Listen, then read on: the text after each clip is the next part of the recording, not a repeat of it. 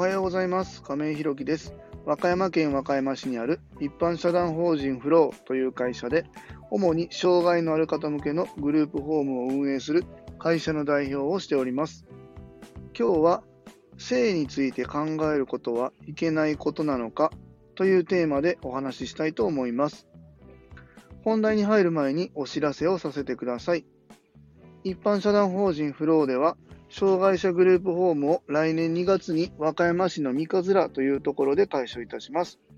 それに伴いまして、入居者様とスタッフを募集中です。そちらの詳細などは公式 LINE やノートでもご案内しておりますので、ぜひ概要欄のリンクからご覧いただきますようお願いいたします。そんなこんなで本題です。今日は性について考えることはいけないことなのかというテーマでお話ししたいと思います。えっ、と、まあ、今ね、仕事で、えー移動支援という形で、まあ、障害のある方、まあ、知的障害かなのある方の移動支援とかにこう、入らせてもらうことがあって、その時なんですけどね、まあ、あの二十歳ぐらいの男の子なんですけども、まあ、その子が、あと、移動中というか、まあ、あの、うちの事業所の事務所に来ることとかも、まあ、あるんですけども、その際にね、まあ、あの、二十歳の年頃の男の子ですからね、えっ、と、まあ、女の子に興味があるのかなっていうような発言が、まあ、ちょこちょこ出てき始めたんです。えー僕はなんか、女が好きだとかって、女って言うなら女性って言えとかいう話をこう笑いながらしたりとか、そうそう。で、それ以外にもね、急にこう、女性のおっぱいを触りたいとかって言い出して、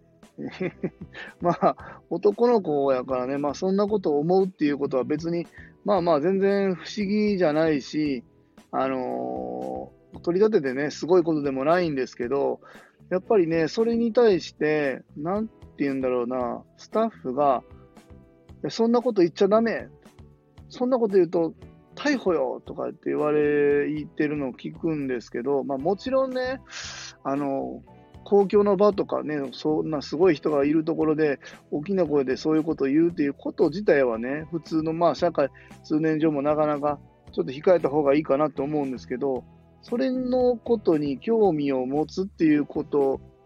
自体はね、なんか当たり前のことなのかなっていうふうに、まあ、思ったりします。うん。で、えーっとね、それを、まあ、今日の回は、あの、問題解決するとか、こう、断言して終わるっていう話ではなくてですね、まあ、聞いてる方が、えーっと、こういう問題、まあ、特にこう、障害の方でね、知的障害というか、まあ、そういう方の支援入ってる時に、まあ、えー当たる問題なのかなっていうところで、もしね、何かこうご意見とか、こういうふうにやってるよとかっていうのがあったら教えてほしいんですけど、ちょっとね、それを僕もね、なんか変だなと思いながらも、なんか解決する方法っていうのが見えないんですよね。うん。で、この問題に実際こう事業所としてね、取り組むっていうこと自体が、なんかタブーというか、えーそこはもう、えーやり過ごすとか、えーと、その方たちのね、意見を無視するとか、えー否定するみたいな、えー流れに持っていくことがね、なんかね、多いような気がします。今、あの、僕が働いてる事業所以外にも、こう、いろんなところにね、えー勉強させてもらいに行ってるんですけど、まあ、そこでも、まあ、性に対する話があったときに、スタッフが、まあ、こう、運動して、発散して、そういうことはもう考えないにしようみたいなね、声かけとかしてて、なんかね、んって思ってたりするんですよね。別にまあ、それは一個の方法だと思うんですけど、方法であってね、問題解決ではないので、そこ以降、その話はもちろんその議題に上がることもないし、その事業所としてね、取り組むっていうこともまあ、ないわけですよ。うん。これがね、なんか、すごく不思議だなっていうふうに、まあ、思ってます。まあ、僕も子供がまあ2人いて、2人とも男の子なんで、今後もしかしたらね、そういうことが出てくるかもわかんないし、もちろん男の子じゃなくても、女性のね、えー、利用者さんでももちろん出てくる話だと思います。うん、その時に、えっ、と、どういうふうにこうきちんと説明して、えー、その方たちに理解してもらって、えー、そして性に対して、なんて言うんだろうな、あの、まあ、僕たちと一緒ですよね。その、えっ、ー、と、秩序があ、社会の秩序というのがきちんとあって、そのルールに沿って、えーえー、暮らしていけるんだったら、そこは別に否定するもんなんじゃないよねっていうことを伝えていけない、伝えていかないといけないなというふうに、まあ、えっ、ー、と、思ってます。うん。でね、まあ、あのー、今日なんでこんな話したかっていうと、まあ、そういうふうなことがあったよっていうことと、まあ、あの僕ね、今年の3月までは神戸にいたんですけど、それまではね、6、まあそうそう、神戸にいて、6年間は、えっ、ー、と、まあ、パチンコ屋さんで働いてて、うち2年ぐらい、最後2年ぐらいね、えー、福祉のボランティアとかっていうのをやってて、で、その時に、ちょうどこの、え尼、崎市の、えーと、福祉のイベントで知り合った方で、障害のある方の、えー、性について、えー、取り組んでらっしゃる、えーと、方がいらっしゃってですね、うん。えー、その方が、まあ、の小西さんって言うんですけど、あの YouTube とかですかね、この間あの外録チャンネルっていう結構ね、あの有名なあのチャンネルでその方が出てらっしゃって、結構バズってて、今、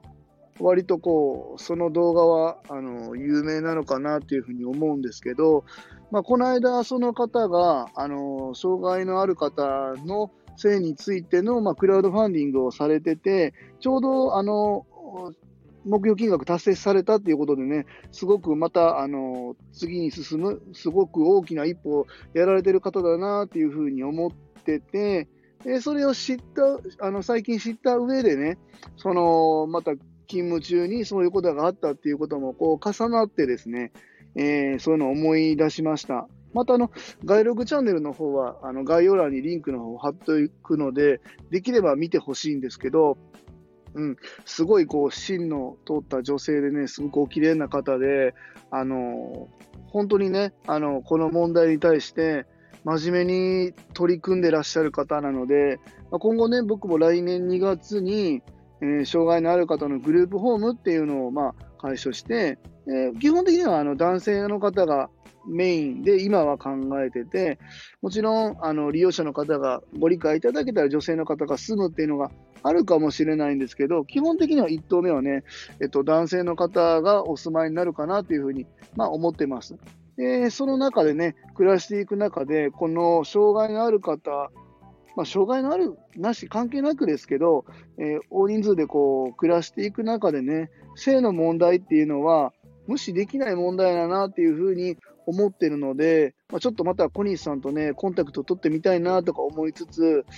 皆様の事業所だったり、周りのコミュニティではどうされてるのかなっていう、ちょっとまあ疑問って、えー、提起というか、えーと、僕がまだ解決できてない問題だなというふうに思って、えー、今日の放送でお話しさせていただきました。えー、今日は、えー、性について考えることはいけないことなのかというテーマでお話しさせていただきました。え、最後までお聴きくださりありがとうございます。次回の放送もよろしくお願いいたします。今日も素敵な一日をお過ごしください。一般社団法人フローの亀井宏樹でした。それではまた。